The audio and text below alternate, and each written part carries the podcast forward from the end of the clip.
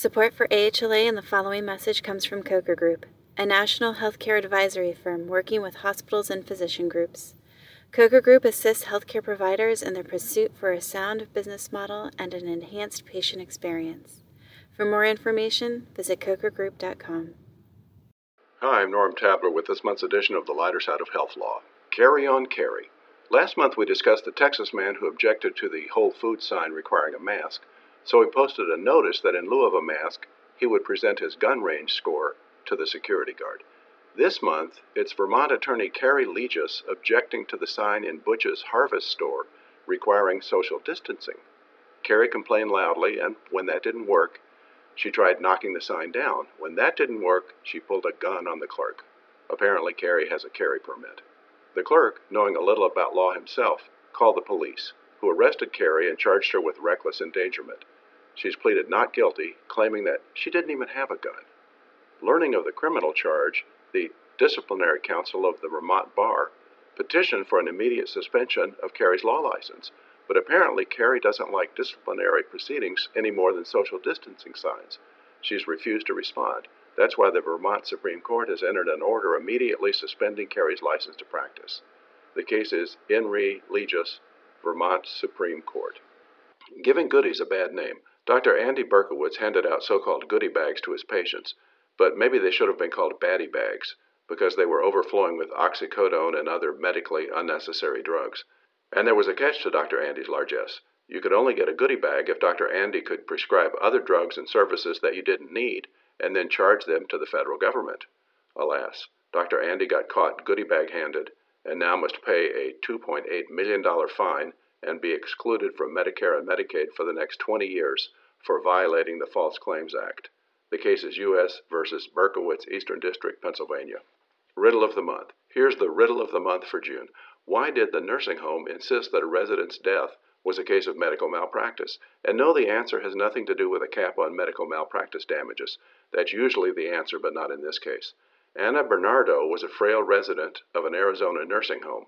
A nursing assistant was pushing her in a wheelchair when Anna's foot got tangled in a loose mattress cord. Anna fell headfirst from the wheelchair and died from the resulting injuries. When Anna's son Michael sued the nursing home, the home insisted that the fall was a case of medical malpractice. Why? Because when Anna was admitted to the home, Michael signed a mandatory arbitration agreement that covered, quote, any dispute as to medical malpractice. The home insisted that Anna's fall was a case of medical malpractice, so the case should be dismissed from state court and moved to arbitration. But the Arizona Court of Appeals agreed with Michael. This incident was like a slip and fall in a hospital. It alleges ordinary negligence, not medical negligence. The case is Bernardo versus Windsor Palm Valley, Arizona Court of Appeals. Too big to jail. Just as some banks are too big to fail, some health providers are too big or at least too necessary to jail. Take Mega Oncology Group Florida Cancer Specialists, or FCS. FCS admits that it divvied up cancer business in Southwest Florida with another oncology group by staying out of the radiation oncology business in return for the other group staying out of the medical oncology business. This arrangement is so blatantly illegal under the Sherman Antitrust Act that when charged, FCS had no alternative except to confess and agree to pay a whopping $100 million fine. But FCS is in a sense too big to jail. That is, if the DOJ prosecuted, FCS would be convicted. That would mean that FCS and likely the other party to the crime would be mandatorily excluded from Medicare for 5 years, leaving a huge number of Floridians without cancer care. In addition to the fine, FCS has agreed to straighten up and fly right. Overly blind justice. If you don't think justice is blind, listen to this case. Bill Furrow's wife has Alzheimer's and resides in a Minnesota nursing home. A nurse's aide was angry at her for allegedly setting off the fire alarm, which required the aide to call 911 and cancel it.